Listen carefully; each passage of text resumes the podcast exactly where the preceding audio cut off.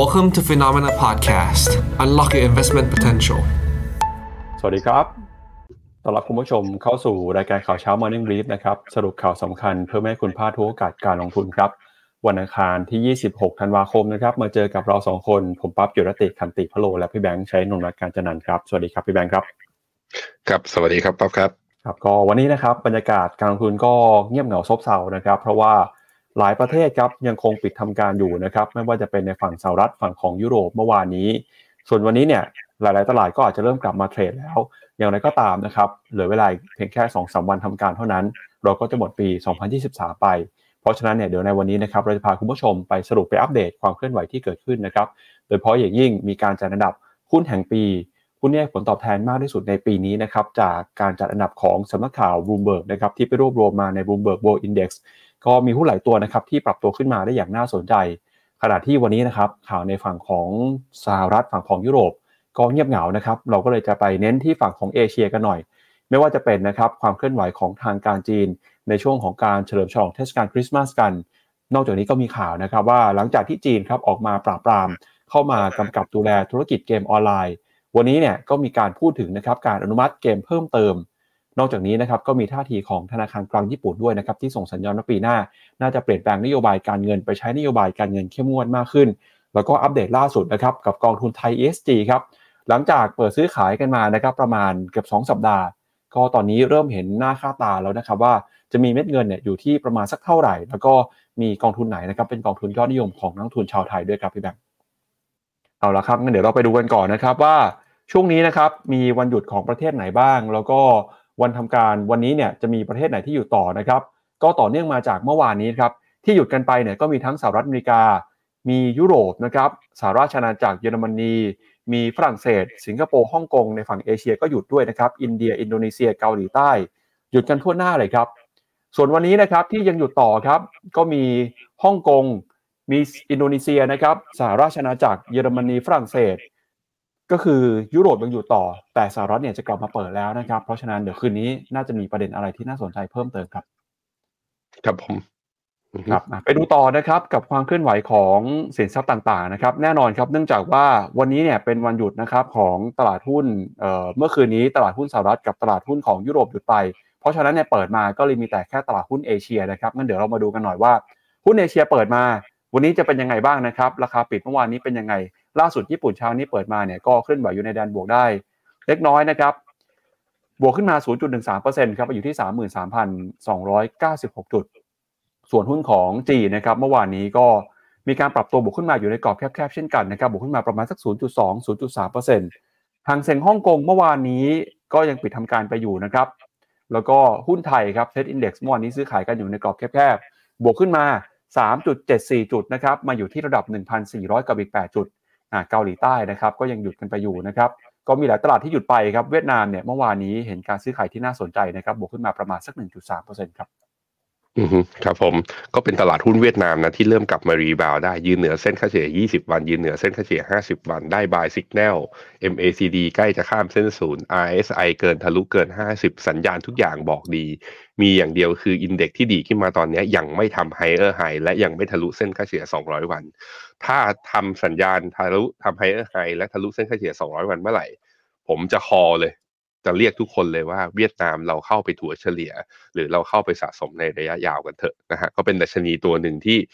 ดูเหมือนแบบว่ายังมี upside ข้างบนที่เปิดกว้าง และสัญญาณเนี่ยใกล้เคียงว่าจะเกิดสัญญาณซื้อนะครับสำหรับหุ้นไทยเมื่อวานนี้นะฮะถ้าดูเนี่ยจะเทรดอยู่ในกรอบแคบๆมากเลย แล้วโวลุ่มการซื้อขายก็เริ่มเบาบางลง เมื่อวานเนี้ยบวกเพียงแค่ 3.7 จุดเท่านั้น ผมพาไปดูว่าแล้วหุ้นแต่ละตัวเป็นอย่างไรกันบ้างนะฮะตัวใหญ่สุดนะฮะนี่ขนาดเดลต้าบวกได้สองเปอร์เซ็นต์นะหุ้นไทยเนี่ยยังบวกได้เพียงแค่สามจุด ก็เป็นเพราะว่าในเซ็ตห้าสิบเนี่ยเอ่อก็มีตัวที่ลบอยู่หลายหลายตัวเหมือนกัน อย่างกัฟเอง CPO SCB KBank CPN BBL CRC Bay True PTTGC เนี่ยก็ยังเทรดในแดนลบ แต่ก็แกว่งตัวติดลบไม่เยอะครับ ช่วงลบอยู่ที่ประมาณสัก 0.3 ถึงลบประมาณ1%นะฮะตัวที่บวกแรงก็นี่แหละก็มีตัวเดลต้านะที่บวกไปได้ แล้วก็มีตัว BDMs บวกที่1.9 มีตัว MTC นะฮะบวกได้ 3.89 คาราบาวนะ CBG บวกได้ 1.4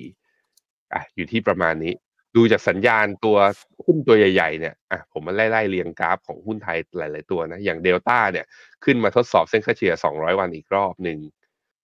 ตัวปตทเนี่ยราคาน้ำมันพอดีดเด้งขึ้นมาในช่วงตอนธันวาก็เนี่ยมีการ rebound ขึ้นมา ก็ปตทก็เด้ง rebound ขึ้นมาด้วย AOT เนี่ยหลังจากร่วงลงไปเยอะนะจากงบ แล้วก็ความผิดหวังจากที่นักท่องเที่ยวเนี่ยเข้าไทยต่ำกว่าเป้าโดยเฉพาะนักท่องเที่ยวจีนเนี่ยจะเห็นว่า AOT ก็ไม่ทำนิวโลต่อนะแล้วก็ข้ามเส้นค่าเฉลี่ย 20 วันมาด้วยการที่เส้นค่าเฉลี่ยมันไหลลงนะแล้วตัวเองก็ไซด์เวย์ออกมามันก็นี่ก็เป็นหุ้นอีกตัวหนึ่งที่คือ ถ้าขึ้นได้ยากตลาดก็ขึ้นได้ยากตอนนี้ Market Cap AOT เนี่ยโดนปตทแซงแล้วก็กลับมาต่ำกว่า 1 ล้านล้านนะฮะกลายเป็นอันดับ 3 ของตลาดนะครับแอดวานก็เป็นไซด์เวย์เป็น sideway up มาตั้งแต่ตอนต้นปี 2023 นะทรงดูดีก็ยังยืนเหนือเส้นค่าเฉลี่ย 200 วัน ดูภาพรวมของหุ้นไทยจริง ๆ แล้วเนี่ยการที่ SET Index เนี่ยยืนพันสี่ได้ กลับมายืนเหนือเส้นค่าเฉลี่ย 50 วันได้ มันภาพมันดูดีมากขึ้นว่าไม่อยากลง แต่ว่ามันจะมีแนวต้านที่แถวๆ1,430ตรงเนี้ย มันก็คือ high เดิมที่ rebound ขึ้นไปได้ตอนต้นเดือนพฤศจิกาเนี่ยถ้ายังไม่ผ่านขึ้นไปได้ ผมคิดว่ายังไม่ confirm ว่าหุ้นไทยยังเป็นขาขึ้นนะครับ ต้องรอกันต่อไป ไปดูตัวค่าเงินของค่าเงินบาทกับตัวดอลลาร์หน่อย ช่วงนี้บาทก็แข็งโป๊กนะ แข็งเอาแข็งเอาเนี่ยล่าสุดก็อยู่ที่ อ่าสามสิบสี่จุดหกกลับมาอยู่ในตัว downtrend channel ตรงนี้อีกครั้งหนึ่งนะฮะจนถึงตรงนี้จนถึงวันนี้นะ ต่างชาติขายสุทธิหุ้นไทยมาเนี่ยตั้งแต่ต้นปีมาหนึ่งแสนเก้าหมื่นห้าพันล้าน เฉพาะเดือนธันวาเนี่ยขายไปสามพันหกเมื่อวานนี้ขายประมาณสามร้อยล้าน เนี่ยบาทแข็งขนาดนี้ต่างชาติยังขายอยู่อย่างต่อเนื่อง และด้วยเหตุผลตรงนี้เอง ผมคิดว่าส่วนหนึ่งผมก็เลยยังมองว่า หุ้นไทยอาจจะยังไม่ใช่ขาขึ้นจริง ๆ เพราะยังมีแนวต้านข้างบน และอีกส่วนหนึ่งคือแม้แต่บาทแข็งขนาดนี้ ต่างชาติยังขายยังขายใส่เราอยู่เลยทุกคน เพราะนั้นผมยังไม่มีมุมมองเชิงบวกในระยะสั้นสำหรับหุ้นไทยนะครับครับไปดูต่อนะครับทิศทางของราคาสินค้าโภคภัณฑ์กันหน่อยครับทองคำกำลังจะปิดสิ้นปีนี้ไปแล้วนะครับ ราคาล่าสุดยืนอยู่ที่ 2,056 ดอลลาร์ต่อทริอัลส์ครับ ช่วงนี้ทองคำก็ยังคงได้แรงหนุนนะครับมาจากทิศทางของค่าเงินดอลลาร์ที่อ่อนค่า ผลตอบแทนพันธบัตรรัฐบาลสหรัฐอายุ 10 ปีที่ปรับตัวลงมา มาลุ้นกันนะครับว่าทองคำเนี่ยจะสามารถกลับขึ้นไปยืนอยู่แถว all time high ประมาณสัก 2,100 ดอลลาร์ได้หรือเปล่า ตอนนี้เหลือประมาณสัก 50 ดอลลาร์นะครับในช่วงสิ้นปีแบบนี้ ก็รอรุ้นกันกับปัจจัยที่เข้ามาหนุนนำนะครับส่วนทิศทางของราคาน้ำมันครับล่าสุดราคาน้ำมันดิบ WTI นะครับอยู่ที่ 73 ดอลลาร์ราคาน้ำมันดิบเบรนท์นะครับอยู่ที่ 78 ดอลลาร์ราคาน้ำมันเนี่ยก็เริ่ม ลดแรงกดดันนะครับ หลังจากที่มีข่าวเรื่องของออความขัดแย้งความรุนแรงในทะเลแดง เริ่มจะคลี่คลายลงไป เส้นทางเดินเรือกลับมาเริ่มใช้งานได้นะครับ ก็ทำให้ความตึงเครียดหายไป ราคาน้ำมันที่เคยพุ่งขึ้นมาก่อนหน้านี้ก็เริ่มชะลอลงไปบ้างนะครับ ก็ช่วงนี้นะครับ 25-26 ธันวาคม มีปรากฏการณ์ที่อยากให้คุณผู้ชมจับตากันก็คือช่วงนี้เนี่ยเขาจะเรียกว่าสินทรัพย์ต่างๆ อาจจะมีโอกาสปรับตัวขึ้นมาก็ได้นะครับพี่แบงค์เพราะว่าเป็นช่วงที่เรียกว่า Santa Claus Rally แล้ แล้วเดี๋ยวปีหน้าเนี่ยก็จะมีเดือนมกราคมที่เป็น January Effect ด้วยนะครับ มีคุณผู้ชมถามกันเข้ามาพอดีเลย คุณแวนดี้ถามว่าทำไมราคาทองมันขึ้นตลอดเลยช่วงนี้สาเหตุเป็นเพราะอะไร ก็มาดูที่ตัวค่าเงินดอลลาร์ครับมันเกิดจากดอลลาร์นี่แหละ เห็นว่าจุดแข็งค่ามากที่สุดของรอบตั้งแต่ไตรมาสสี่นี้มานะก็คือต้นไตรมาสก็คือตอนเดือนตุลาตอนนั้นนะดอลลาร์อยู่ที่ร้อยเจ็ดจุดหนึ่งตอนนี้อยู่ที่ร้อยหนึ่งจุดหกคือมันอ่อนมาตลอด การอ่อนค่าของดอลลาร์เป็นเขาเรียกว่าเป็นปัจจัยที่มีผลมากที่สุดต่อการ trade commodity จะเห็นว่าจุดสูงสุดของดอลลาร์ตอนนั้นเนี่ยอยู่ที่ร้อยเจ็ดวันตอนตุลาใช่ไหมอะลองไปดูราคาทอง ราคาทองเห็นไหมฮะ ตอนแถวต้นต้นเดือนตุลาราคาทองอยู่ที่หนึ่งพันแปดร้อยอะแถวแถวหนึ่งพันแปดร้อยสิบหนึ่งพันแปดร้อยยี่สิบแล้วเนี่ยตอนนี้ทองดอลลาร์อ่อนค่ามาที่ร้อยหนึ่งจุดหก ก็คือจำทำจุดต่ำสุดนับตั้งแต่ตอนเดือนกรกฎาทองก็ดีดขึ้นมา ยาวๆเลยเนี่ยดีดขึ้นมา เห็นไหมเพราะฉะนั้นชัดเจนคำถามคือทำไมถ้าถ้าเป็นอย่างนี้แปลว่า ถ้าดอลลาร์ยังอ่อนค่าต่อเนื่อง ทองก็จะมีโอกาสวิ่งต่อและไปทดสอบอย่างน้อยๆ แนวต้านข้างบนเนี้ย78.6 ของ Fibonacci retracement ที่ 2,074 มีโอกาสนะครับ แต่ว่า pattern ของย้ำอีกทีหนึ่ง น่าจะฟังใครฟังกันมาทุกวันก็น่าจะได้ยินผมบอกมาแล้ว pattern วันที่ 4 ธันวาที่ดีดขึ้นไปที่ 2,146 เหรียญต่อทรอยออนเนี่ยตรงนี้มันดูเป็นไคลแม็กท็อปจะวิ่งดีขึ้นไปมากกว่านี้เป็นสัญญาณที่ไปได้ยากมากๆ โอกาสไปค่อนข้างสำหรับผมเนี่ยมันค่อนข้างน้อย เพราะฉะนั้นเนี่ยแนวต้านตรงเนี้ย2,074 เห็นแล้วก็เก็บกำไรไว้หน่อยนะฮะเห็นแล้วก็ทยอยเทค profit ไปบ้าง แล้วก็ราคาน้ำมันถามว่าเอ้าแล้ว เมื่อกี้พี่แบงค์บอกว่าราคาตัวดอลลาร์เนี่ยอ่อนค่ามันดีกับ commodity แล้วทำไมตัวน้ำมันเนี่ยไม่วิ่งด้วยจะเห็นว่าเดือนตุลาเนี่ยจริง ๆ แล้วต้นเดือนตุลาน้ำมันเนี่ยดีดนะ จากราคา 82 ขึ้นมาแถวๆประมาณ 89 เกือบทะลุ 90 แต่ว่าก็ยังร่วงลงมาต่อ ผมคิดว่าน้ำมันชะลอตอนช่วงนี้เป็นเรื่องของตัวจีนเองประกาศตัวเลขเศรษฐกิจ กับ outlook ของเศรษฐกิจจีน แล้วก็ปีหน้าเนี่ยที่ทั้ง IEA เองหรือว่า OPEC ที่มีการประชุมกันเองเนี่ยไม่ได้มีการลดกำลังการผลิตเพิ่มเติม มันจึงเป็นสัญญาณว่าความต้องการใช้น้ำมันจริง ๆ แล้วปีหน้ายังคลุมเครือ ถึงอเมริกาจะไม่ recession แต่ก็เป็น soft landing soft landing ก็แปลว่า GDP จะโตน้อยกว่าปีนี้ ความต้องการคือเศรษฐกิจมันโตกว่า ความต้องการน้ำมันก็อาจจะมีความต้องการที่น้อยลง อันนั้นนะเป็นสาเหตุหลักที่ทำให้ราคาน้ำมัน ในช่วงไตรมาสสี่เนี่ยมันเป็นเทรนขาลงมา แต่ก็จะเห็นว่านับตั้งแต่วันที่ 12ธันวามาเนี่ยราคาน้ำมันพยายามดีดได้ ซึ่งสัญญาณทางเทคนิคมันมี bullish divergence อ่อนๆใน RSI หลังจากที่ทำ new low แต่ RSI ยกขึ้นมาแล้วล่าสุดก็ยืนเหนือเส้นค่าเฉลี่ย 20 วัน เพราะนั้น น้ำมันเนี่ยถ้าทะลุผ่านดาวเทรนไลน์ที่ผมลากไว้เส้นสีแดงเนี่ยนะแต่แถวประมาณ 74 เหรียญได้ จะมีโอกาส rebound ขึ้นไปอย่างน้อยๆ ก็ที่เส้นค่าเฉลี่ย 200 วันคือ upside จากที่นี้ 5-6%ก็สามารถเก็งกำไรในพวกกองทุนน้ำมันได้ รอสัญญาณจากผมเช่นเดียวกันนะ ตอนนี้ยังไม่เกิดสัญญาณ confirm รออีกนิดนึงนะฮะครับผม ครับก็เหลือเวลาอีกประมาณ 2 วันทำการนะครับ ถึงวันที่ 28ธันวาคมนี้ครับที่คุณผู้ชมเนี่ยจะสามารถ ใช้สิทธิ์ในการซื้อกองทุนลดหย่อนภาษีได้ ตอนนี้นะครับใครที่ยังซื้อไม่ครบ หรือว่ากำลังหาข้อมูลอยู่เนี่ยอยากเชิญชวนเข้าไปดูข้อมูลเพิ่มเติม ที่เว็บไซต์ phenomena.com นะครับเรามีการจัดอันดับมีการจัดโพยกองทุน มีการคัดเลือกกองทุนลดหย่อนภาษีที่น่าสนใจ ทั้งประเภท S S F แล้วก็ R M F นะครับถ้าหากว่าไม่รู้ว่าจะซื้อยังไงควรจะจัดสัดส่วนเท่าไหร่เนี่ยสามารถเข้าไปดูที่โพยกองทุน Phenomena ได้เลย เรามีการจัดอันดับแนะนำตามความเสี่ยงที่ท่านนักทุนสามารถรับได้นะครับ นอกจากนี้นะครับก็มีข้อมูลเพิ่มเติมกับกองไทย ESG ด้วยนะครับ ก็เข้าไปดูได้ที่เว็บไซต์ phenomena.com/thaieSGhub ครับเราก็มีท็อปิกอยู่ด้วยกันมีอยู่ 4 กองนะครับจากทั้งหมด 20กว่ากองเนี่ยเราคัดเลือกมาให้คุณผู้ชมก็คือ KTAG นะครับไทย ESG มี KTNC ไทย ESG KTAG 7030 แล้วก็ KKP GB ไทย ESG ด้วย ซึ่งกองทุนต่างๆ เหล่านี้เนี่ยถือว่าเป็นกองทุนยอดนิยมนะครับในช่วงท้ายของรายการนี้ เราจะมาอัปเดตให้คุณผู้ชมฟังกันว่า ตอนนี้เนี่ยเม็ดเงินที่ไหลเข้ามาซื้อกองทุนไทย ESG มีบลจไหน มีเม็ดเงินเข้ามามากน้อยอย่างไร แล้วก็มีกองทุนไหนเป็นกองทุนยอดนิยมด้วยครับพี่แบงค์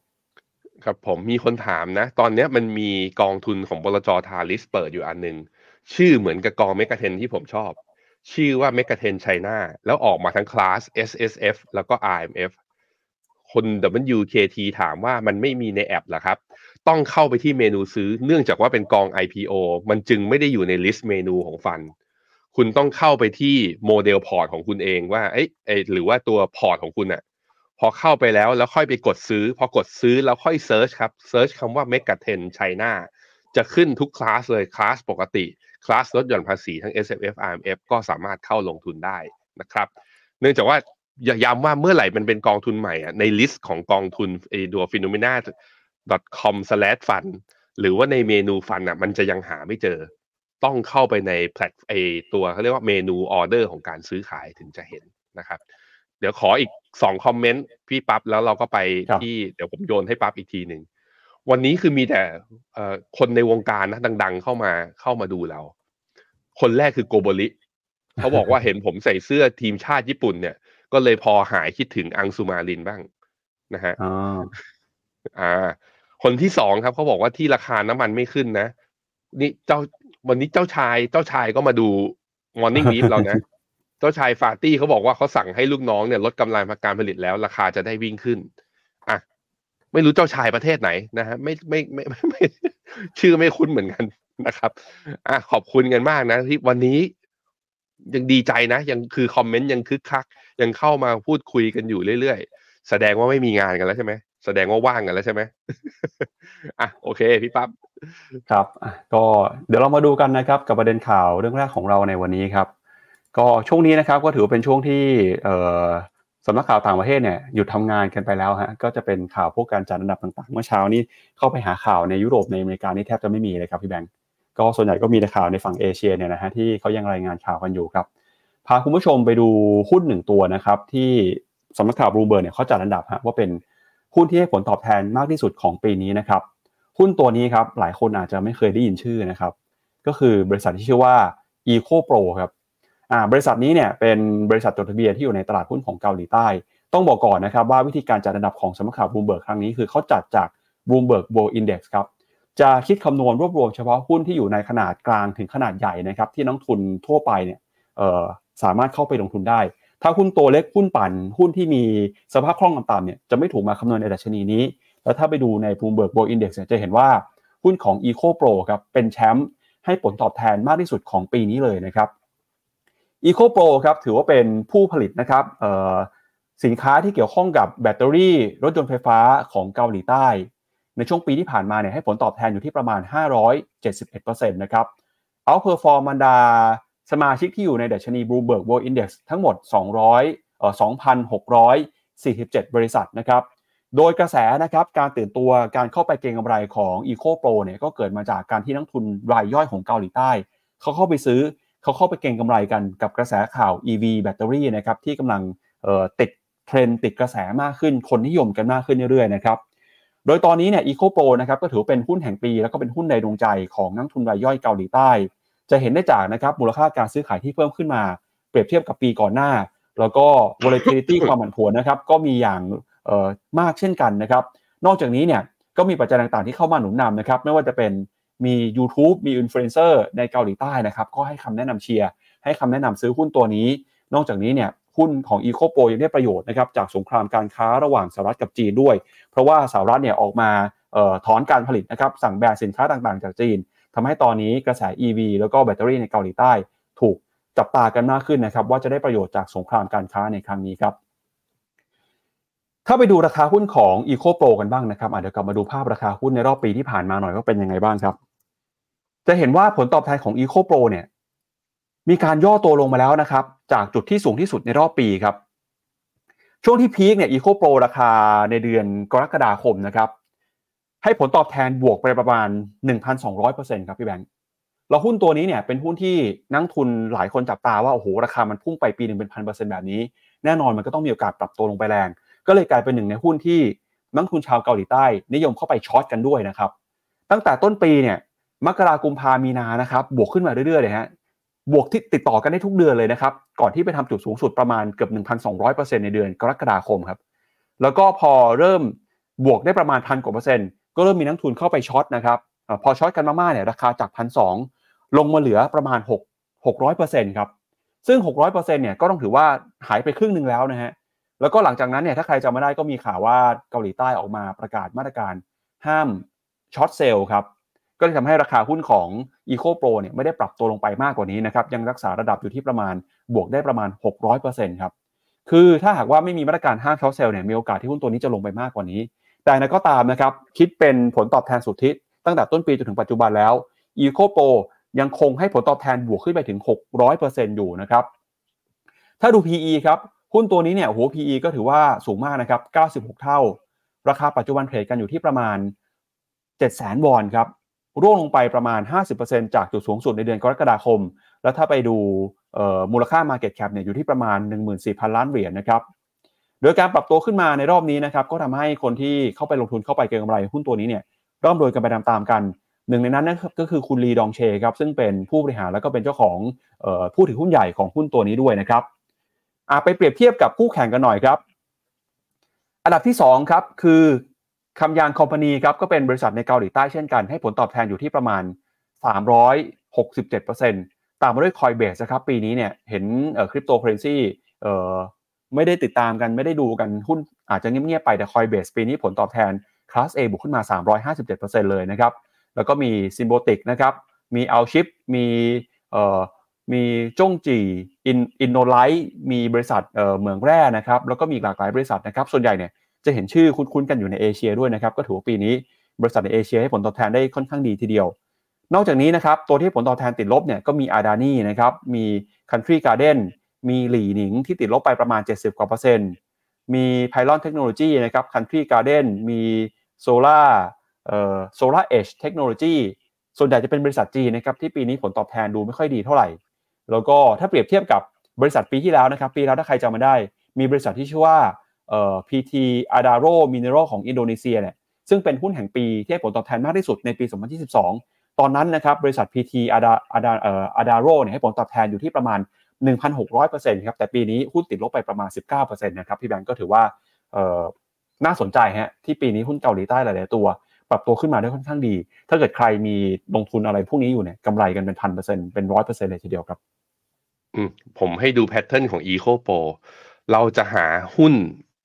ที่มันเป็น super stock แบบนี้ได้ยังไง นี่น่าจะเป็นคำถาม ผมคิดว่าบทเรียนจาก chart pattern ของตัว Eco Pro บอกอะไรเราหลาย ๆ อย่าง ย้อนกลับไปนะครับ จริง ๆ แล้วปี 2021 ก็เป็นปีที่ตัว Eco Pro เนี่ยบวกได้แรง แต่พอเข้าสู่ปี 2022 เนี่ยตอนเข้าตัวเดือนธันวาเนี่ยปรับตัวลงแรงแล้วหลุดเส้นค่าเฉลี่ย 200 วัน หลังจากนั้นมาเนี่ยก็กลายเป็นว่าจุดพีคของเมื่อตอนเดือนธันวาเเดือนพฤศจิกาปี 2021อะ มันก็ตั้งเป็นคลายแม็กท็อปก็คือว่าเป็นจุดสูงสุดที่เป็นแนวต้านสำคัญ ซึ่งตัว Eco Pro เนี่ยสามารถขึ้นมาทดสอบได้อีกทีหนึ่งคือตอนเดือนตุลาปี 2022 คือผ่านไปหนึ่งปี ขึ้นมาทดสอบไฮเดิม แล้วไม่ผ่านแล้วไม่ผ่านเห็นไหมเราพอเจออย่างเงี้ย เราก็ลากตรงเนี้ย ตรงเนี้ย เราก็ลากมันเป็นแนวต้านไปเลย นี่อะ ผมก็ลากให้มันเป็นแนวต้านไปปรากฏว่าตัวราคาหุ้นของ Eco Pro เนี่ย มาทะลุ อ้ไฮเดิมของเมื่อพฤศจิกาปี 2021 เนี่ย เมื่อวันที่ 7 กุมภาเมื่อวันที่ 7 กุมภาแล้วตอนนั้นนะ RSI ของตัว Eco Pro พี่ปั๊บมันดีดขึ้นมาที่ 83.45 ถ้าเราคุ้นกับภาพในอดีต ภาพในอดีตของมันก็คือสองสามปีที่ผ่านมา นี่คือจุดไฮเดิม ไม่ผ่านหรอก RSI overbought ตั้ง 83 เนี่ย ใครมีหุ้นอยู่ทำไงฮะ เขาจะขายที่แนวต้าน แต่เมื่อมันทะลุไปแล้วสัญญาณอันเนี้ยเขาเขาบอกว่า chart pattern สำคัญกว่า indicator oscillator แล้วก็ leading indicator ต่างๆ เมื่อ chart pattern มันทำ higher high โอกาสที่จะ overbought ต่อไปเรื่อยๆ จึงมีต่อ เนี่ยมันก็เลยเนี่ยพอหลังจากทะลุขึ้นมาปุ๊บ ที่หนึ่งแสนห้าหมื่นสามพันวอนนะ มันไปยาวเลย ไปยาวเลย ไปยาวเลย จนกระทั่งไปทำ high เนี่ยแถวๆแปดหมื่นตรงนี้นะแปดหมื่นแล้วย่อลงมา แล้วเริ่มย่อแพทถามว่าแล้ว pattern ของการย่อมันบอกได้ไหมว่ามันเป็นการย่อที่พร้อมจะปรับฐาน ก็จะเห็นว่ามันย่อลงมาตอนดีดขึ้นไปใหม่ ไม่ทำ higher high ด้วยนะ RSI กับ MACD ก็ย่อตามลงมา เพราะนั้นมันบอกแค่พักฐานย่อย แล้วปรากฏว่ามันเรียงอยู่ที่เส้นค่าเฉลี่ย 50 วันด้วยแพทเทิร์นของมันนะ ถ้าสมมุติว่าเราซื้อตั้งแต่ไอตอน เดือนกุมภาถามว่าไปขายตอนไหนเป็นผมผมก็คงขายตอน moving average 20อาจจะตัดลงมา ถ้าไม่ขายเอาแถวๆตอนเดือนเมษาก็อาจจะมาขายตอนแถวๆประมาณเนี้ยพฤษภาเพราะว่าเราต้องใช้ trailing stop loss แต่ไอตอนกลับมาซื้อเนี่ย ยากโอกาสแบบนี้ถามว่ามาซื้อตรงไหน ก็อาจจะมีซื้อคือบางคนที่ตั้งสัญญาณว่าให้เส้นค่าเฉลี่ย 20 วันตัดเส้น5เฉลี่ย 50 วันตัดขึ้นมา confirm ว่าขาขึ้น เขาก็จะรอเนี่ยแถวๆประมาณเดือน June เดือนมิถุนาแถวแถวเจ็ดแสนเจ็ดหมื่นเก้าพันแถวๆนี้ หรืออีกแบบหนึ่งก็คือกลับไปที่ chart pattern แบบเดิมก็คือรอให้ index ทะลุทำ higher high แล้วค่อยเข้าซื้อ เขาก็อาจจะได้ซื้อตอนเดือนกรกฎาคือยอมซื้อแพง แต่แพงแล้วเป็นไง ตลาดไปต่อไหมไปต่อ แต่จะเห็นว่าอะย้อนกลับมาจนถึงตรงนี้นะ เห็นไส้เทียนยาวๆของเมื่อวันที่26กรกฎาอันนี้ไหมพี่ปั๊บเห็นไส้เทียนยาวอันนี้ไหม ภาพเหมือนทองไหมวันที่4ธันวา ผมถึงบอกไงว่า เวลาเราเห็นตลาดนะ ปรับตัวขึ้นภายในวันเยอะมากๆ แล้วลงภายในวันเยอะมากๆ จนไส้เทียนยาวๆแบบเนี้ย ให้สมมุติฐานไว้เลยว่านั่นคือจุดสูงสุดของรอบที่โอกาสจะผ่านไปไม่ได้ง่าย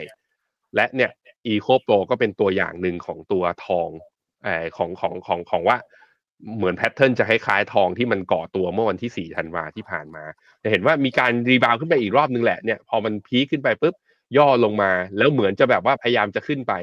แต่พอไม่ทำไฮแล้วหลุดเส้นค่าเฉลี่ย 50 วันคราวนี้หลุดยาวๆเนี่ยคราวนี้ไปเลย หลุดทั้ง 50 วัน หลุดทั้งร้อยหลุด 200 ก็เด้งขึ้นมาแต่ก็กลายเป็นอยู่ในกรอบ sideway นะครับนั้น pattern chart ที่สำคัญนะที่เราเรียนรู้จาก Eco Pro ถ้าเราจะหา super stock หุ้นเวลามันขึ้นถ้ามันจะขึ้นแรงจนร้องขอชีวิตอะ ให้สัญญาณทุกอย่างมัน overbought มันก็ยังขึ้นได้ ถ้า chart pattern มันโอเค และ volume มัน support ครับเอาครับไปดูเกาหลีใต้หน่อยครับตลาดหุ้นเกาหลีใต้ในช่วงปีที่ผ่านมานะครับมีหุ้น super stock หลายตัวครับแล้วตลาดหุ้นเกาหลีใต้ ให้ผลตอบแทนเป็นยังไงบ้างนะครับพี่แบงค์ไปดูภาพชาร์ตของเกาหลีใต้กันหน่อยครับเกาหลีใต้เช้านี้ลบ 0.05%นะฮะมีไฮเดิมเมื่อวันที่ 1 สิงหาเนี่ยเป็นต้านสำคัญ ถ้าผ่านได้นะ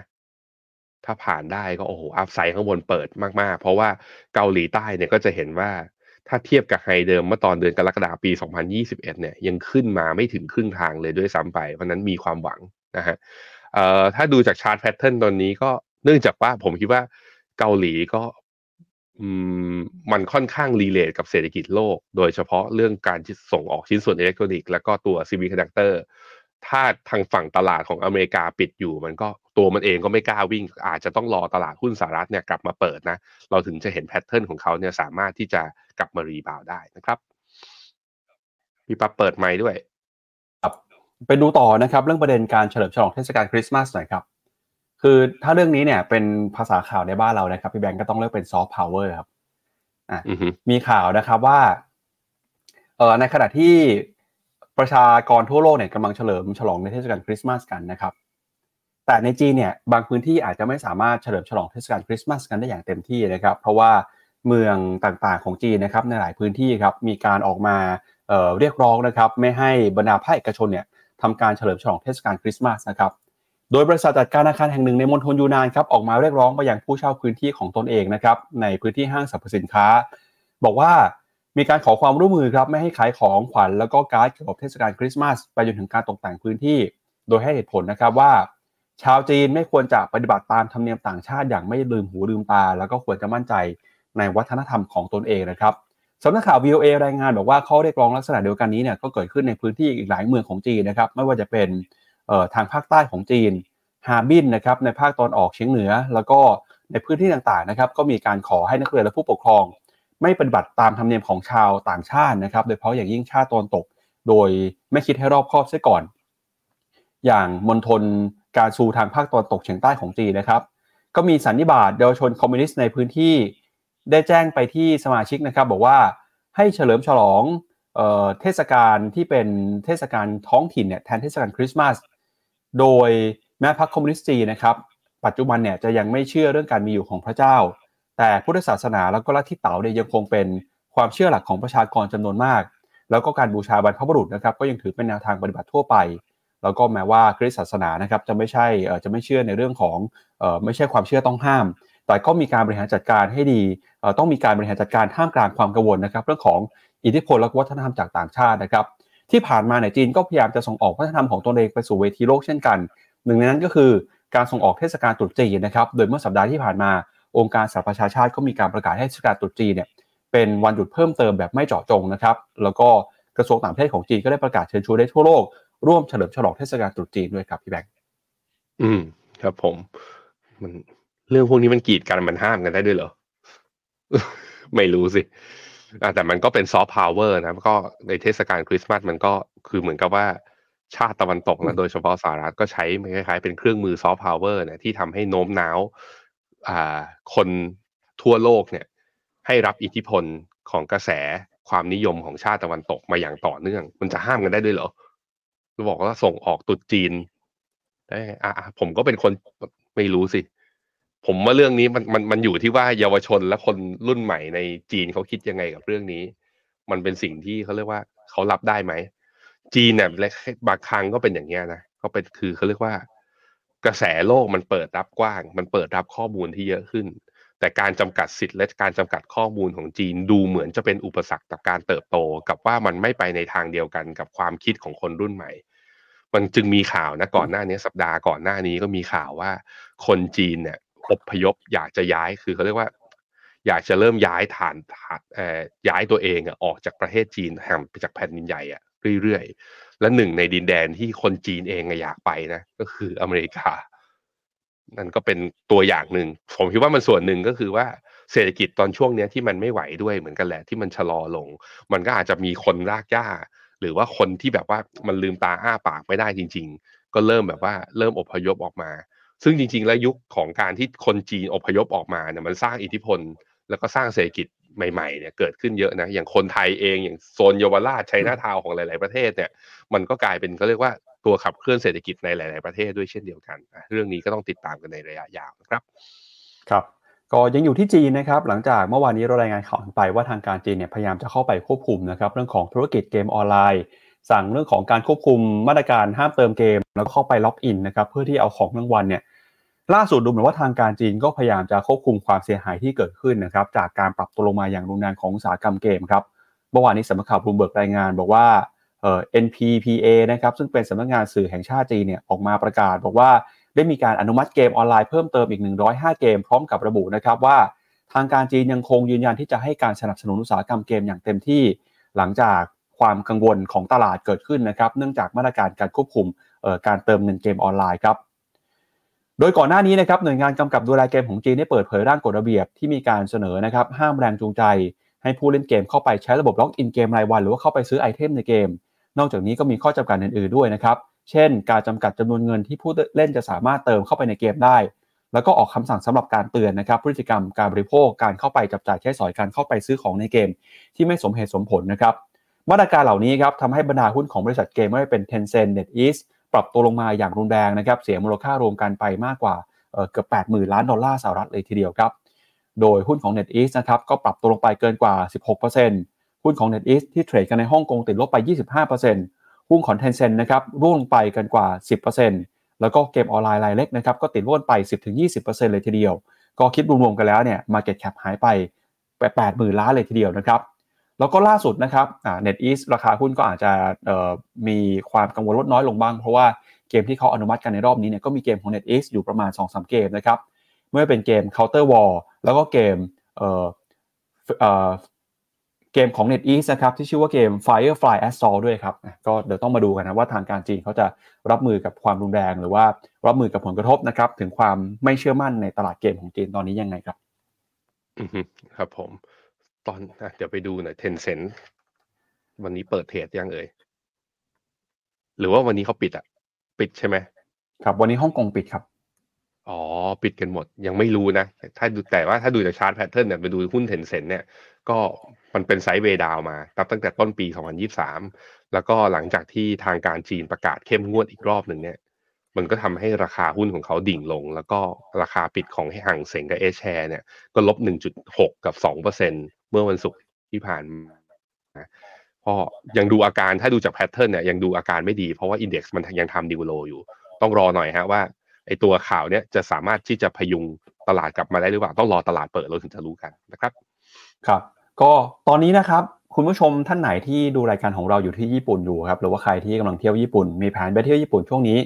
พิมพ์ข้อความเข้ามาบอกหน่อยนะว่าตอนนี้ญี่ปุ่นเป็นยังไงบ้าง ค่าของราคาแพงขึ้นหรือเปล่านะครับ เพราะว่าเรื่องนี้เนี่ยเกี่ยวข้องกับเรื่องเงินเฟ้อญี่ปุ่นครับล่าสุดนะครับเมื่อวานนี้คุณคาซูโอะอุเอดะผู้ว่าการธนาคารกลางญี่ปุ่นออกมาบอกแล้วนะครับว่า ปีหน้าครับญี่ปุ่นเนี่ยพร้อมจะเปลี่ยนแปลงนโยบายการเงินจากปัจจุบันที่ใช้ตราดอกเบี้ยนโยบายติดลบนะครับจะมีการขึ้นดอกเบี้ยครับ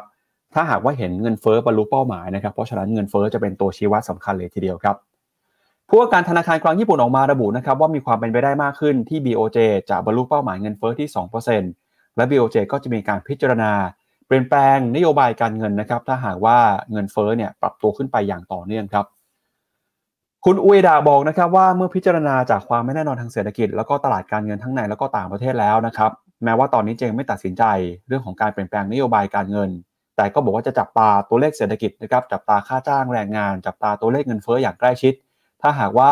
เห็นค่าจ้างแรงงานเห็นเงินเฟ้ออยู่ในช่วงขาขึ้น ก็มีความเป็นไปได้ที่ BOJ นะครับจะเปลี่ยนแปลงนโยบายการเงิน ซึ่งความคิดเห็นดังกล่าวนี้เนี่ยถือว่าเป็นการส่งสัญญาณที่ชัดเจนมากเลยนะครับว่า มีความเป็นไปได้ที่ BOJ จะยุตินโยบายอัตราดอกเบี้ยติดลบนะครับภายในปีนี้หรือว่าจะเริ่มขึ้นดอกเบี้ยในปีหน้าครับ ดยในวันศุกร์ที่ผ่านมานะครับ BOJ มีการเปิดเผยรายงานการประชุมที่ประชุมกันไปเมื่อเดือนตุลาคม ระบุว่าคณะกรรมการ BOJ ได้มีการหารือกันเกี่ยวกับแนวทางการสื่อสารให้ตลาดรับรู้ เกี่ยวกับเรื่องของการปรับเปลี่ยนนโยบาย yield curve control นะครับ โดยส่วนหนึ่งก็มองว่า BOJ เนี่ยควรจะมีการสื่อสารแล้วก็ส่งสัญญาณตั้งแต่เนิ่นๆนะครับ เนื่องจากมีความเป็นไปได้ครับที่ BOJ จะเปลี่ยนผ่านนโยบายต่อไปในอนาคต เพราะฉะนั้นจำเป็นต้องสื่อสารกับตลาดให้ชัดเจน เพื่อให้นักทุนเตรียมความพร้อมเมื่ออัตราดอกเบี้ยจะกลับเข้าสู่เป็นบวกอีกครั้งหนึ่งนะครับโดยนักเศรษฐศาสตร์ประมาณ 80%นะครับจากโพลสำรวจของรอยเตอร์คาดการว่า BOJ จะขึ้นดอกเบี้ยนะครับในปีหน้า โดยมีประมาณครึ่งหนึ่งครับให้น้ำหนักเดือนเมษายนช่วงสงกรานต์ปีนี้เลยนะครับบอกว่าจะเป็นไปได้มากที่สุดครับที่ BOJ จะเริ่มขึ้นดอกเบี้ยแล้วนะครับเพราะฉะนั้นตอนนี้ครับใครเที่ยวญี่ปุ่น ใครที่เตรียมจะไปเที่ยว อาจจะต้องแลกเงินเยนรอไว้เลยครับเพราะว่าค่าเงินเยน ถ้ามีการขึ้นดอกเบี้ยจริงเนี่ยอาจจะแข่งค่าขึ้นมาก็ได้ครับครับผมไปดูชาร์ตที่ทาง investment team รวบรวมทำมาให้นะสองสองชาร์ตชาร์ตแรกคือตัว inflation เวลาเราดูเราก็มีตัว headline กับ core inflation นะ ตอนนี้ตัวอ่า core inflation เนี่ยสูงกว่า headline หลาย ๆ ที่เป็นอย่างนั้น เพราะว่าราคาอาหารพลังงานเนี่ยมันลงมาเร็ว ถ้าไม่รวมอาหารและพลังงานมันเลยลงช้า ตอนนี้ตัว core CPI ของญี่ปุ่นเนี่ยอยู่ที่ 3.8 ลงมาจากจุด peak อยู่แถวๆประมาณสัก 4.2 เมื่อตอนไตรมาสสองไตรมาสสามลงมาแล้ว แต่ตัวที่ลงเร็วกว่าคือตัว headline ที่มันรวมอาหารและพลังงานเนี่ยจุด peak เนี่ยอยู่ที่ 4.2 ตอนนี้เหลือประมาณ 2.8 มันเลยเป็นที่มาไงว่าเทรนเนี่ยคล้ายๆกับเทรนมาประมาณ 6 เดือนที่ผ่านมาเนี่ยตัวเงินเฟ้อมันสัญญาณมันชะลอลงทุกหมวด ทั้งหมวดอาหารพลังงานและหมวดตัวตะกร้าอื่นๆนะฮะอันนี้มันเลยเป็นสัญญาณที่อ่าคุณอูเอดะค่อนข้างมั่นใจ แล้วก็พอมันเป็นอย่างนี้ ก็ไม่ต้องไปกังวลมากแล้วอะไปดูในแง่ของนโยบายตัว policy rate กันหน่อย ทุกที่เขาขึ้นดอกเบี้ยกันมาหมดแล้วตั้งแต่ปี 2022 นะไม่ว่าจะเป็นอเมริกาไม่ว่าจะเป็น ECB แต่ญี่ปุ่นเนี่ยอย่างกดอัตราดอกเบี้ยที่ศูนย์ลบ0.1เนี่ยอยู่มาอย่างยาวนาน นั้นอาจจะอินตัว interest rate gap ที่กว้างเนี่ยมันก็เลยทำให้ค่าเงินเยนเนี่ยมีการอ่อนค่า การส่งสัญญาณว่าจะมีการขึ้นดอกเบี้ยได้บ้างเนี่ย ผมคิดว่าก็จะทำให้ค่าเงินเยนนั้นกลับทิศ เพราะฉะนั้นก็มาดูที่หน้าจอผมครับ มาดูที่กราฟหน้าจอผมนะ ค่าเงินเยนก็จะเห็นว่าแข็งค่ามาอย่างต่อเนื่องนะตั้งแต่ต้นปี 2023 เนี่ย ก็เพราะว่าการที่ยัง policy ยังไม่ได้เปลี่ยนแปลง แต่ปรากฏว่านับตั้งแต่กลางเดือนพฤศจิกาเป็นต้นมา เยนกลับมาแข็ง เพราะว่าท่าทีของ BOJ เนี่ยแหละเป็นตัวสำคัญที่กำหนดทิศทางระดับหนึ่งอันนี้การที่ค่าเงินเยนแข็งกลับมาอย่างนี้ มีผลอะไรบ้าง มีผลกับคนไทยฮะ ในแง่ของการไปเที่ยว มาดูครับ ช่วงที่เย็นแข็งเมื่อเทียบกับดอลลาร์มันก็กลายเป็นว่าเย็นน่ะแข็งเมื่อเทียบกับบาท เพราะฉะนั้นเมื่อตอนเย็นน่ะเคยลงไปอ่อนมากสุดนะยี่สามจุดสองหนึ่งบาทต่อร้อยเยน เมื่อตอนกลางเดือนพฤศจิกา แล้วก็ดีดขึ้นมา ดูคล้ายๆ จะพยายามทดสอบเส้นค่าเฉลี่ย 200 วัน แล้วพยายามจะทะลุขึ้นไป นั้นใครจะเที่ยวญี่ปุ่นตอนเดี๋ยวเนี่ย จองตั๋วกันและมีนาเมษาตอนช่วงสงการผมคิดว่าเราถ้ามันยืนเหนือเส้นค่าเฉลี่ย 200 ได้ เราอาจจะเห็นเยนเทียบบาทเนี่ย กลับมาแถวแถว25 26 ได้อีกครั้งหนึ่งอาจจะเห็นภายในประมาณไตรมาสหนึ่งปีหน้า ส่งสัญญาณชัดเจนด้วยสำหรับคุณโอเอดะที่เป็นประธาน BOJ นะฮะคราวนี้ในแง่ของตลาดหุ้นญี่ปุ่นเป็นอย่างไรบ้าง รอเวลารอดูกันหน่อยว่า การแข่งค่าของค่าเงินเยนจะทำให้แล้วยิบหุ้นญี่ปุ่น จะไม่ปรับฐานหน่อยเหรอ ซึ่งตอนนี้มันอยู่ใกล้ๆ ทดสอบใกล้ๆ high เดิม ที่ย่ำไว้ของปี 2023 นี้จำ pattern ของหุ้น Eco Pro เมื่อกี้ได้ใช่ไหมที่ผมบอกว่าถ้าเมื่อไหร่มันเจอแนวต้าน ถ้ามันไม่ผ่านมันก็จะลง คราวนี้เราจะรู้ได้ไงว่ามันผ่านหรือไม่ผ่านมันต้องรอเวลาเห็น chart pattern ก่อน แต่ถ้ามันผ่านมันอาจจะทะลุไปทางขึ้น มันก็เป็นไปได้เหมือนกัน เพราะฉะนั้นในแง่ของการลงทุนในตลาดหุ้นญี่ปุ่นเนี่ยมีอยู่เนี่ยผมคิดว่ารอเทค profit ถ้ามันเบรกขึ้นไปได้จริงๆอะเราค่อยไปว่ากันอีกทีหนึ่งว่าจะซื้อหรือเปล่าดีกว่านะครับอะพี่ปั๊บครับครับคุณผู้ชมก็บอกว่ามีคนไปเที่ยวญี่ปุ่นมาด้วยนะครับ คุณพิชิตบอกว่าไปเมื่อ 2 อาทิตย์ที่แล้วนะครับ ราคาอาหารเนี่ยขึ้นเกือบร้อยเปอร์เซ็นเลย แล้วก็ เทียบกับเมื่อก่อนโควิดนะครับแต่เมืองใหญ่เนี่ยก็บอกมีราคาแพงกว่าเมืองเล็กด้วยเพราะฉะนั้นเนี่ยถ้าไปเมืองเล็กๆเนี่ยค่าอาหารก็ถูกกว่าเมืองใหญ่พอสมควรเลยนะครับอ่าแล้วก็มีคุณพิเศษเอ็กซ์บอกว่าไปเที่ยวฮอกไกโดครับค่าอาหารค่าโรงแรมลดราคา แต่ค่าสกีลิฟต์เท่าเดิมนะครับ แล้วก็มีคุณฟาร์มานะครับออกมาบอกเพื่อนชาวเกาหลีบ่นว่าเศรษฐกิจเกาหลีตอนนี้แย่มากๆนะครับ คนว่างงานเพิ่มขึ้นทุกเดือนเลยนะฮะใครอยู่ที่ไหนบ้าง พิมพ์เข้ามาบอกหน่อยว่าเป็นยังไงบ้างนะครับ ญี่ปุ่นตอนนี้อากาศหนาวแค่ไหนนะครับอิจฉาคนที่ได้ไปเที่ยวญี่ปุ่นช่วงนี้นะฮะผมไม่อิจฉาครับผมแพ้อากาศหนาว ไปกันเลยครับโหแบบ ตอนนี้มีเพื่อนไปเกาหลีเขาบอกว่าอากาศมันลบสิบอย่างเงี้ย หรือเซี่ยงไฮ้ตอนนี้ลบสิบห้าอย่างเงี้ยโอ้โหไปแล้วมันได้เที่ยวเหรอ ผมว่าไปแล้วก็อยู่หน้าฮีเตอร์อย่างเดียวอะครับ อ่า ก็ไปไปดูกันนะ มีมีหนึ่งท่านครับเพิ่งกลับมาจากญี่ปุ่นครับพี่แบงค์ เมื่อช่วงสัปดาห์ที่ผ่านมาครับก็คือท่านนี้ฮะเดี๋ยวดูภาพหน่อยฮะอะคุณเศรษฐาทวีสินนะครับนายกแล้วก็รัฐมนตรีว่าการกระทรวงการคลังเพิ่งเดินทางกลับมาจากญี่ปุ่นเมื่อเอ่อช่วงสัปดาห์ก่อนหน้าที่ผ่านมานะครับ ก็เอ่อมีการออกมาเปิดเผยครับว่าหลังจากที่คุณเศรษฐาไปเยือนญี่ปุ่นแล้วเนี่ยนะครับก็มีข่าวว่าผู้ผลิตรถยนต์ญี่ปุ่นนะครับรายใหญ่สนใจครับที่จะลงทุนในไทย คิดเป็นมูลค่ากว่า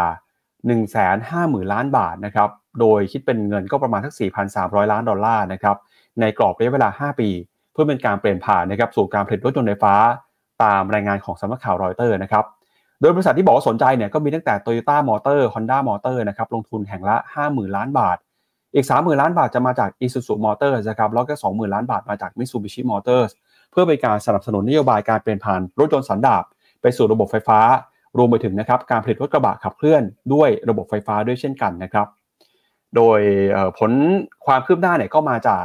การที่คุณเศรษฐาเดินทางไปเยือนญี่ปุ่นนะครับในช่วงของที่ 14 ถึง 18 ธันวาคม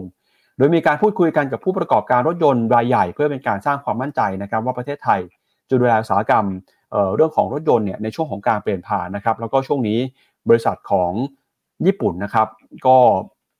ให้ความสนใจนะครับในการเปลี่ยนแปลงนโยบายนะครับที่จะผลิตรถยนต์ไฟฟ้ามากขึ้น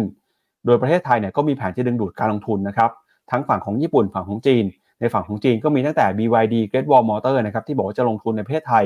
หลายพันล้านดอลลาร์เลยทีเดียวแต่นั้นก็ตามนะครับอ่าเรื่องนี้เดี๋ยวยังไงรออีกฝั่งหนึ่งด้วย เพราะว่าทางสำนักข่าวรอยเตอร์เนี่ยพอเห็นโฆษกรัฐบาลแถลงแบบนี้นะครับก็ไปถามโตโยต้าถาม Honda Isuzu แล้วก็ Mitsubishi ซึ่งทั้งบริษัทเหล่านี้นะครับยังไม่ได้ตอบรับหรือว่ายืนยันยังเป็นทางการแต่อย่างใด แต่ก็ถือเป็นสัญญาณที่ดีกับเรื่องการลงทุนในบ้านเราครับพี่แบงค์อือครับผมยังไงก็แล้วแต่ผมลองรวบรวม ตัวเลขยอดขายรถไฟฟ้า เมื่อเทียบกับรถเครื่องยนต์สันดาปนะตั้งแต่ต้นปีจนถึงปัจจุบันเนี้ยคือสัดส่วนมันค่อยๆเพิ่มขึ้น เพราะฉะนั้นเป็นคำว่าคือดูแลผู้ประกอบการเพื่อเข้าสู่ยุคเปลี่ยนฐานนะมันเปลี่ยนฐานจริงๆ ก็คือ ผมคิดว่าปีหน้ามีโอกาสเลยคิดว่า รถยนต์ใหม่ประมาณเกือบน่าจะเกือบเกือบครึ่งหนึ่งอะจะเป็น EV และค่ายหลักๆ เนี่ยก็จะมาจากจีนนะฮะแต่ว่าในความเป็นที่ว่าเราโตโยต้าฮอนด้าอีซูซูเอง ก็เป็นมิตรที่ดีกับเศรษฐกิจไทยกับประเทศไทยมาอย่างยาวนานเนาะการไม่ดูแลเขาเลย มันก็มีคนที่มีการจ้างงานที่อยู่ในอุตสาหกรรมเก่าเนี่ยอยู่จำนวนมาก มันก็แปลว่าก็ต้องดูการเปลี่ยนผ่านให้ดีด้วยเช่นเดียวกันนะครับ อันนี้ก็เป็นสิ่งที่ผมคิดว่าไออุตสาหกรรมเรื่อง EV เนี่ยน่าสนใจว่าไทยเราเนี่ยจะขับเคลื่อนไปในทางไหน จะ support ในทางไหน คือถ้าเราป้องกันปกป้อง คนเก่าที่เป็นเครื่องยนต์สันดาปมากเกินไป เราจะเสียเรียกว่าเราจะเสียความสามารถในการแข่งในในแง่ของ EV ในการเรื่องของว่าเทคโนโลยีอะมันจะไหลเข้ามาสู่เราช้ากว่าโลกหรือเปล่า แต่ว่าถ้าเราเอา EV นะเราเปิดรับ EV เข้ามาเยอะมากๆอย่างเงี้ย มันจะทำลายความสัมพันธ์ของเราที่มีกับตัวธุรกิจเก่าไปเยอะหรือเปล่า แล้วจะส่งผลอะไรหรือเปล่า ตรงนี้มันต้อง balance ดีๆระดับหนึ่งนะครับ ครับ ก็ไปดูต่อครับเรื่องของการลงทุนกันบ้างนะครับ ตอนนี้คุณผู้ชมหลายคนวางแผนจะซื้อกองทุนลดหย่อนภาษีนะครับเหลือสองสามวันเท่านั้นหนึ่งในนั้นก็มีกองทุนไทย ESG ด้วยนะครับ ก็เดี๋ยวพาไปดูหน่อยฮะว่า ตอนนี้เนี่ยสถานการณ์ในตลาดกองทุนไทย ESG นะครับจะมีกองทุนไหนที่น่าสนใจบ้างนะครับ จากการเปิดเผยข้อมูลครับของทางสมาคมนักวิเคราะห์การลงทุนนะครับ โดยคุณสมบัตินาราวุฒิชัยเนี่ยออกมาบอกว่าตอนนี้นะครับ ตั้งแต่ที่มีการเปิดตัวจนถึงวันที่ 22 ธันวาคมผ่านไปแล้วประมาณกว่า 2 สัปดาห์นะครับ กองทุนไทย SC ของ 16 บลจครับมียอดขายรวมกันอยู่ที่ประมาณ 3,000 ล้านบาทครับโดยหลายคนก็เข้าไปซื้อกองทุนแล้วนะครับคุณสมบัติก็บอกว่าตัวท่านเองก็เข้าไปซื้อด้วยนะครับแล้วก็คาดว่าในช่วง 23-28 ธันวาคมนี้เนี่ยจะมีคนที่เข้าไปซื้อกองทุนไทย ESG เป็นจำนวนมาก เพียงแต่ยังรอดูจังหวะเวลาอยู่นะครับแล้วก็จะคิดว่าลังเลอยู่ว่าจะไปซื้อกองไหนยังไงดีนะครับ ถ้าไปดู 15 วันแรกเนี่ย ทางสมาคมนักวิเคราะห์การลงทุนก็บอกมาจัดอันดับนะครับ บอกว่ามีกองทุนที่ได้รับความนิยมนะครับ ไปดูกันทีละอันดับเลยครับ อันดับที่ 1 ครับ คือกองทุนจากบลจกสิกรไทยคุณคุณสมบัติบอกว่ามีคนเข้าไปซื้อประมาณ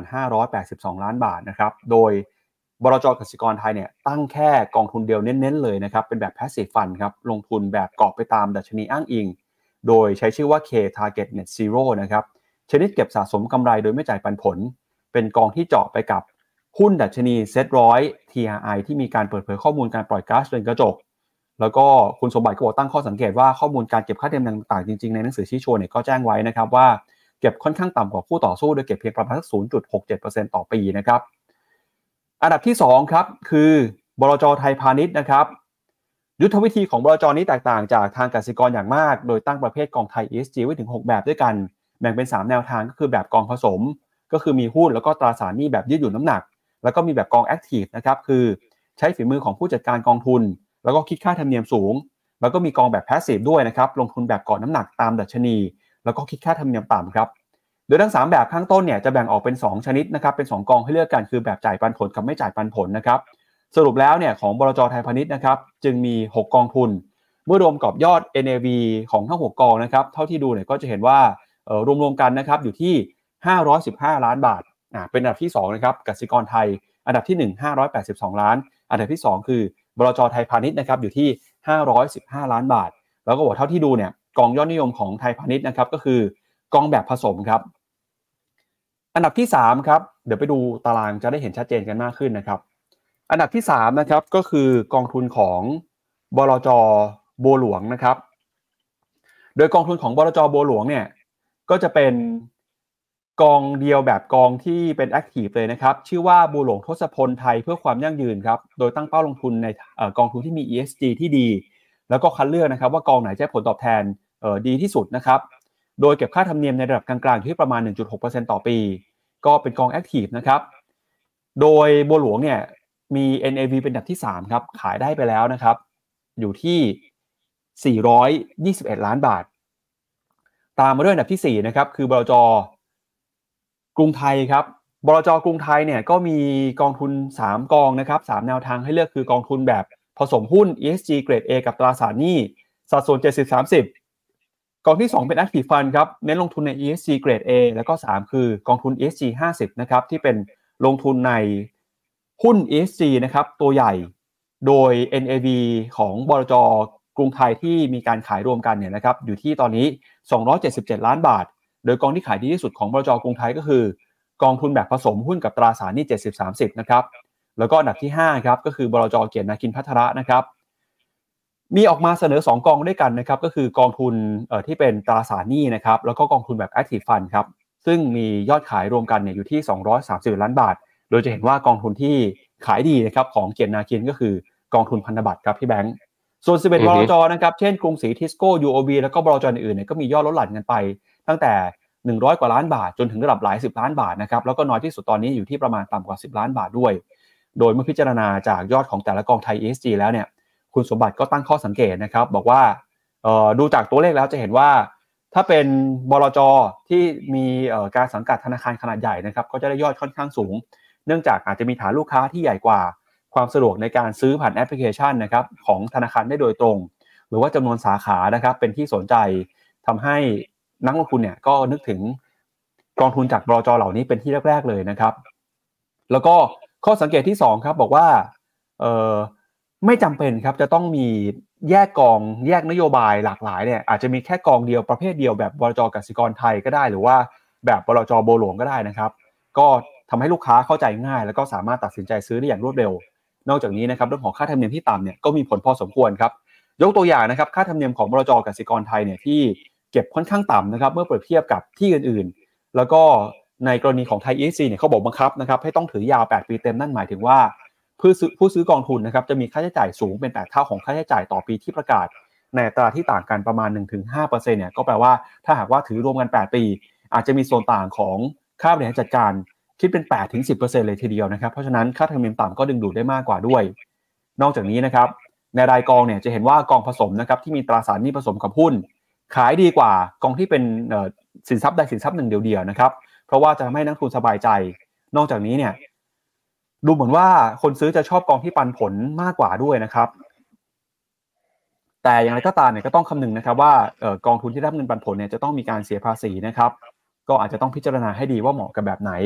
สุดท้ายแล้วนะครับ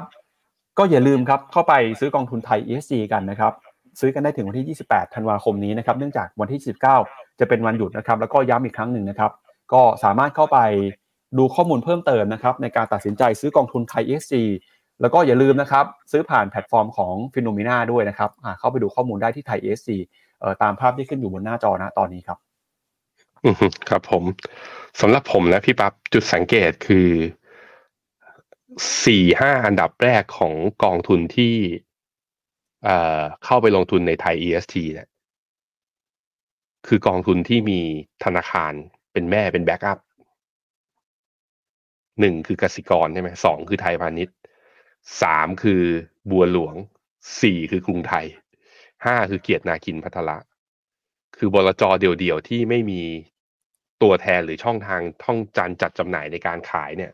ก็จะมีโวลุ่มน้อยหน่อย ก็จะมีโวลุ่มน้อย แต่ว่าเนื่องจากว่ามันเป็นกองทุนที่ IPO เปิดใหม่เลย จึงไม่เห็น track record นั้นผมเห็นด้วย เห็นด้วยส่วนหนึ่งอย่างที่คุณสมบัติเนี่ยเลขาสมาคมนักวิเคราะห์การลงทุนเนี่ย ที่ให้ความเห็นไว้คือ นักลงทุนไม่เห็นผลตอบแทน เพราะฉะนั้นวิธีคือ เขาก็จะพยายามเสียอะไรที่ค่าใช้จ่ายน้อย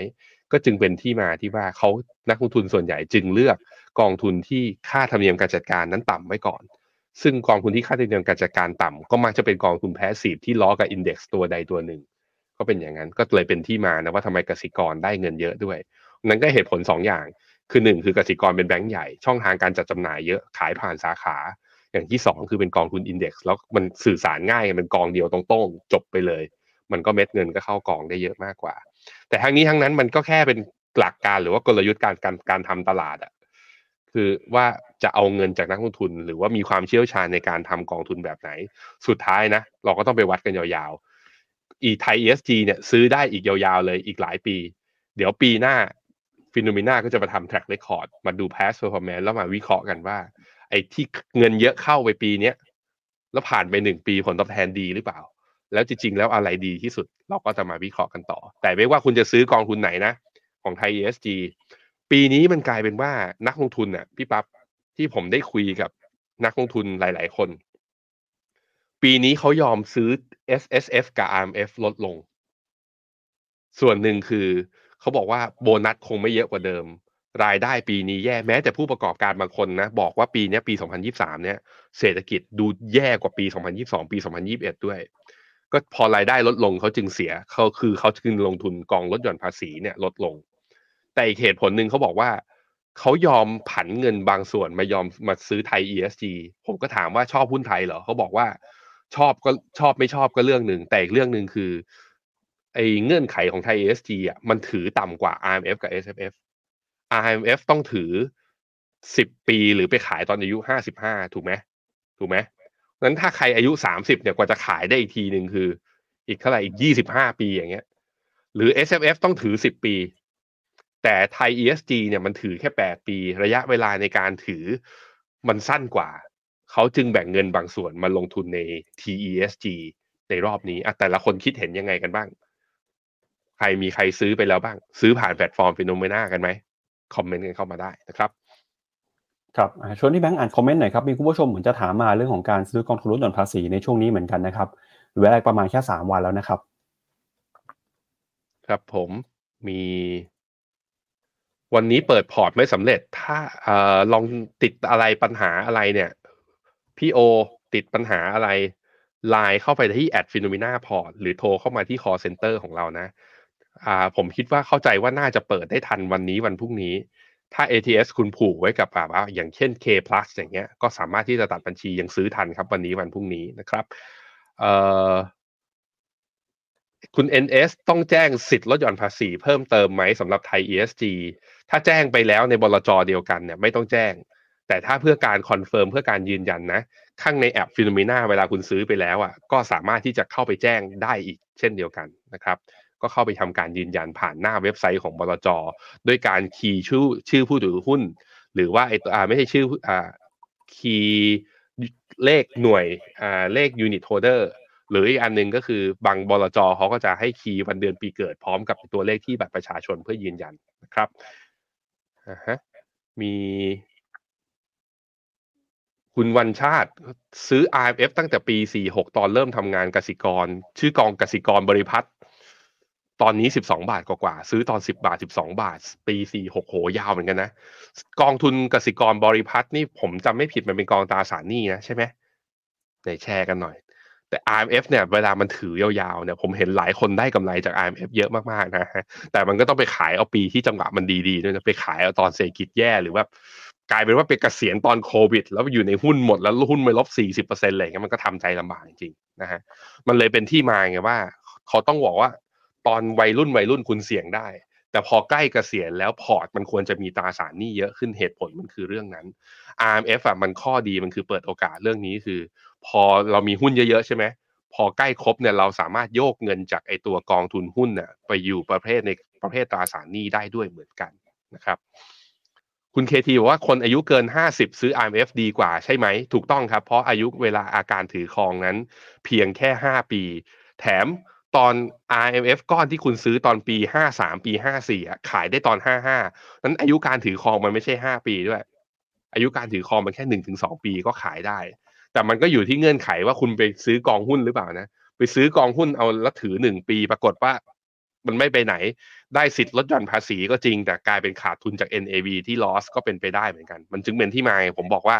ถ้าเราใกล้เกษียณแล้วจำเป็นที่จะต้องซื้อกองทุนที่เสี่ยงต่ำลงมาหน่อยนะครับ ครับ เปิดเปิดคลิปตัว tax saving fund ท้ายปีได้ไหมอ่าเดี๋ยวก่อนเดี๋ยวก่อนเดี๋ยวก่อนไปดูโพก่อนไปดูโพก่อนไปดูโพก่อนเดี๋ยวผมผมไปดูหน่อยพาคุณผู้ชมไปดูหน่อยฮะว่าอีกสามวันสุดท้ายนะครับ ใครยังไม่รู้ว่าจะซื้อกองทุนไหนดี SSF RMF แล้วก็ไม่รู้ว่าจะเลือกยังไงเนี่ยอยากให้เข้าไปที่เว็บไซต์ FINNOMENA ครับหรือว่าพิมพ์คำว่าโพยกองทุน FINNOMENA ก็ได้ ก็จะขึ้นหน้าจอนี้นะครับ ที่ FINNOMENA เนี่ยรวบรวมกองทุน S F F M F ที่เป็นกองทุนแนะนำนะครับแล้วก็รวมไปถึงฮะวิธีการคัดเลือกกองทุน แล้วก็บอกว่ามีวิธีการคัดเลือกกองทุนผ่านข้อมูลสถิตินะครับดูเรื่องของผลตอบแทนสม่ำเสมอ ดูเรื่องของ qualitative ดูเรื่องของค่าธรรมเนียมด้วยนะครับได้มาทั้งหมดเป็นโพยกองทุนครับมีอยู่ 8 กองด้วยกัน แบ่งเป็น S S F 4 กอง R M F 4 กองนะครับไล่ตามระดับความเสี่ยง ความเสี่ยงสูงเนี่ยคือซีรีส์7นะครับเลขสูงแปลว่าเสี่ยงมากเลขต่ำคือซีรีส์1เสี่ยงต่ำนะฮะเดี๋ยวพาไปดูหน่อยว่าทั้ง 8 กองเนี่ยที่ฟิโนเมนาแนะนำนะครับมีกองไหนบ้างเดี๋ยวให้พี่แบงค์ไล่ไปดูทีละกองนะฮะเริ่มจาก กองแรกก่อนนะครับ ในฝั่งของ S S F ครับอ่าเริ่มจากที่ซีรีส์7เลยนะครับ เอาเสียงมากสุดเลยครับพี่แบงค์อ่าฮะอะมาดูครับซีรีส์7เนี่ยอ่าจะเป็นเขาเรียกว่าเสี่ยงสูง เพราะฉะนั้นข้างในสามกองเนี่ยจะเป็นหุ้นทั้งหมดเลย กองแรก KKP GNP เป็นหุ้นโลกนะอ่า สำหรับคนที่แบบอยากจะผลตอบแทนคือล้อไปกับเศรษฐกิจโลก ซึ่งแน่นอนว่าพอมันเป็นหุ้นโลกสัดส่วนก็จะอยู่ในหุ้นอเมริกาเยอะหน่อย แต่ด้วยความที่บริหารเป็น active fund ก็เพราะนั้นกองทุนนี้ก็ตั้งเป้าว่าชนะ MSCI World เราให้สัดส่วน 40%นะครับเพราะว่าก็คือคือเป็น core port พอร์ตหลัก อันนึงก็คือไปหา growth ไปหาอัลฟาจากเขาเรียกว่า country growth ซึ่งประเทศที่เราเชื่อว่าจะมีการเติบโตได้ในระยะยาวอีกสิบปีข้างหน้านะแล้วมีโอกาสว่าสิบปีข้างหน้าเนี่ย คือผลตอบแทนเขาอาจจะสูงมากกว่าหุ้นโลกด้วยซ้ำไป ก็มาจากเศรษฐกิจเวียดนามนะครับ เราก็เลือกกองเคเวียดนาม SFF แล้วมาจากถ้าจะไปเอาอีกตัวหนึ่งไปหาอัลฟาจากการเติบโตที่มากกว่าค่าเฉลี่ยของโลกเนี่ยก็ต้องไปอยู่ที่หุ้นกลุ่มเทคโนโลยี ซึ่งหุ้นกลุ่มเทคโนโลยีที่เราแนะนำนะกองทุนที่เราแนะนำคือ B Innotech ซึ่งก็เป็นเทคใหญ่ๆเนี่ยถืออ่าหลักๆ ก็อยู่ที่ประมาณสักสามสิบถึงสี่สิบตัว ก็ไปหาอัลฟาจากหุ้นเทคโนโลยี ซึ่งเวฟแรกมันมาแล้ว ปีนี้ AI มันมาแล้วจากพวกหุ้นเจ็ดนางฟ้ามาแล้วเจ็ดนางฟ้าก็อยู่ใน B n o t e c h ด้วย แต่ถ้ามันไม่ใช่แค่เจ็ดนางฟ้า หุ้นเทคตัวอื่นได้ประโยชน์จาก AI B n o t e c h ก็จะได้ประโยชน์ด้วยเช่นเดียวกัน อันนี้คือซีรีส์เจ็ดนะครับ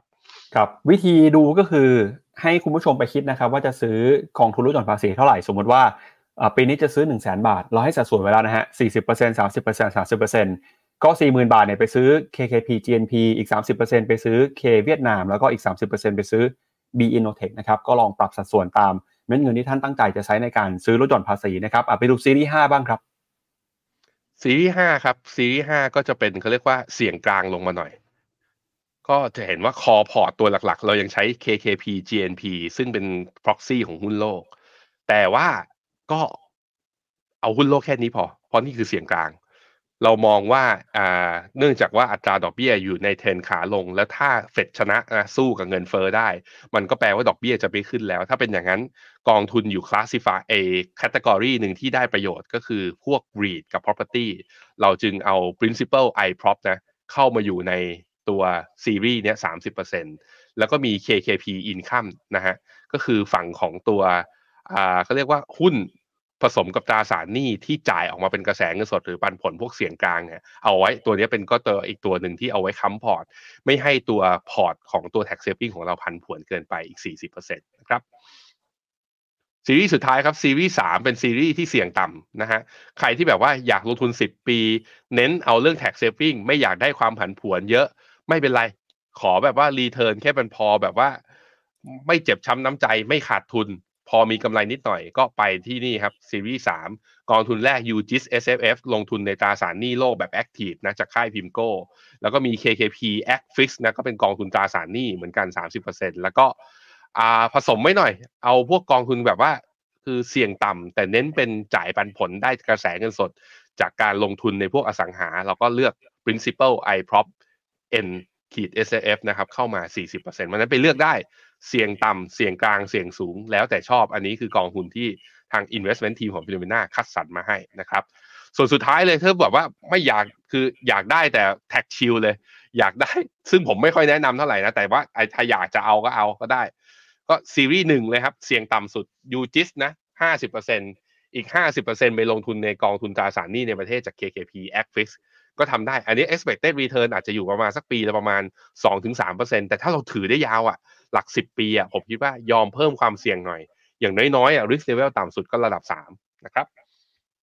ไปดูที่ ARMF กันบ้างครับ จริงๆเนี่ยพอร์ตก็จะล้อกันไปเลยนะครับ S S F ARMF แต่แค่ต่างประเภทกันตรงที่ว่าถ้าเกิดเป็นกอง S S F ก็ไปซื้อ S S F กอง ARMF ก็ไปซื้อ ARMF นะครับอาจจะมีหน้าตามีรายชื่อเปลี่ยนแปลงกันบ้างแต่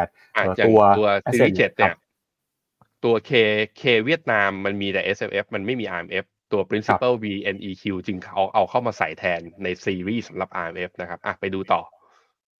แต่ถ้าเป็น RMF ตัวซีรีส์5นะครับ ก็จะเห็นว่าตัว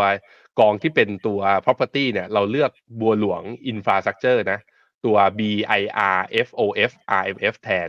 ส่วนกองที่เป็น asset allocation เนี่ยเราเรียกอ่าเราเราเลือก K K KGA RMF ของบลจกสิกรแทนนะครับ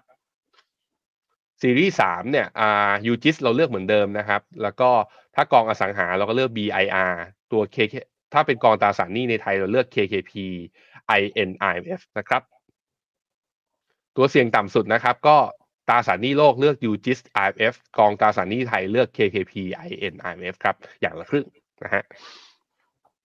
และนี่คือโพยกองทุนทั้งหมดถ้าไม่ได้แนะนำเป็นซีรีส์นะ อยากได้เป็นกองอยากได้เป็นธีม คือมันมีเยอะแยะมากมาย เราก็เลือกคัดสรรมาให้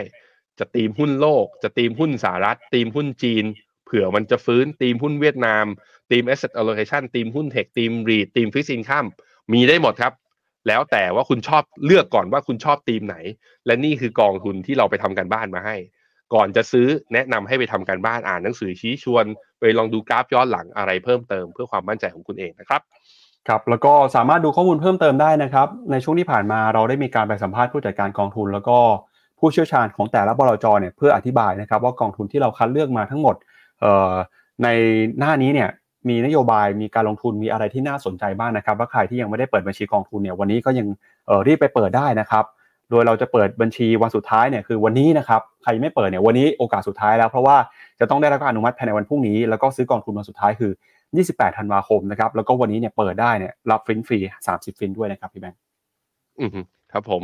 ครับก็อย่าลืมครับวันนี้นะครับใครที่ไม่มีบัญชีกองทุนเพื่อซื้อลดหย่อนภาษีนะครับวันนี้เป็นวันสุดท้ายแล้วที่จะเปิดเพื่อที่ให้ซื้อทันในช่วงของวันที่ 27 แล้วก็ 28 ธันวาคมนี้นะครับก็อย่าลืมครับมีข้อมูลตรงไหนสงสัยอยากสอบถามอะไรเข้าไปสอบถามได้ ที่เว็บไซต์ FINNOMENA ผ่านช่องทางต่างๆนะครับทั้งเอ่อ Facebook Line นะครับรวมไปถึง call center ด้วยนะครับ แล้วก็เดี๋ยววันนี้ปิดท้ายกันไปกับวิดีโอแนะนำนะครับกองทุน tax saving fund จากบลจต่างๆนะครับที่ FINNOMENA รวบรวมมา วันนี้เราสองคนและทีมงานลาไปก่อนนะครับ 28เอ่อ27 28ธันวาเนี่ย Morning Brief ยังอยู่กับคุณผู้ชมจนถึงวันสุดท้ายของปีนี้เลยนะครับ พรุ่งนี้กลับมาเจอกันใหม่นะครับ วันนี้สวัสดีครับ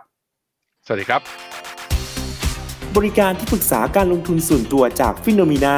จะช่วยให้คุณสามารถจัดการการลงทุนจากคำแนะนำของมืออาชีพด้านการลงทุน ที่คอยดูแลและปรับพอร์ตการลงทุนของคุณให้เป็นไปตามเป้าหมาย สนใจรับบริการที่ปรึกษาการลงทุนส่วนตัว สมัครได้ที่ f i n o m e f i n o m i n a e x c l u s i v e หรือ line at f i n o m i n a p o r t คำเตือน ผู้ลงทุนควรทำความเข้าใจลักษณะสินค้า เงื่อนไขผลตอบแทน และความเสี่ยงก่อนตัดสินใจลงทุน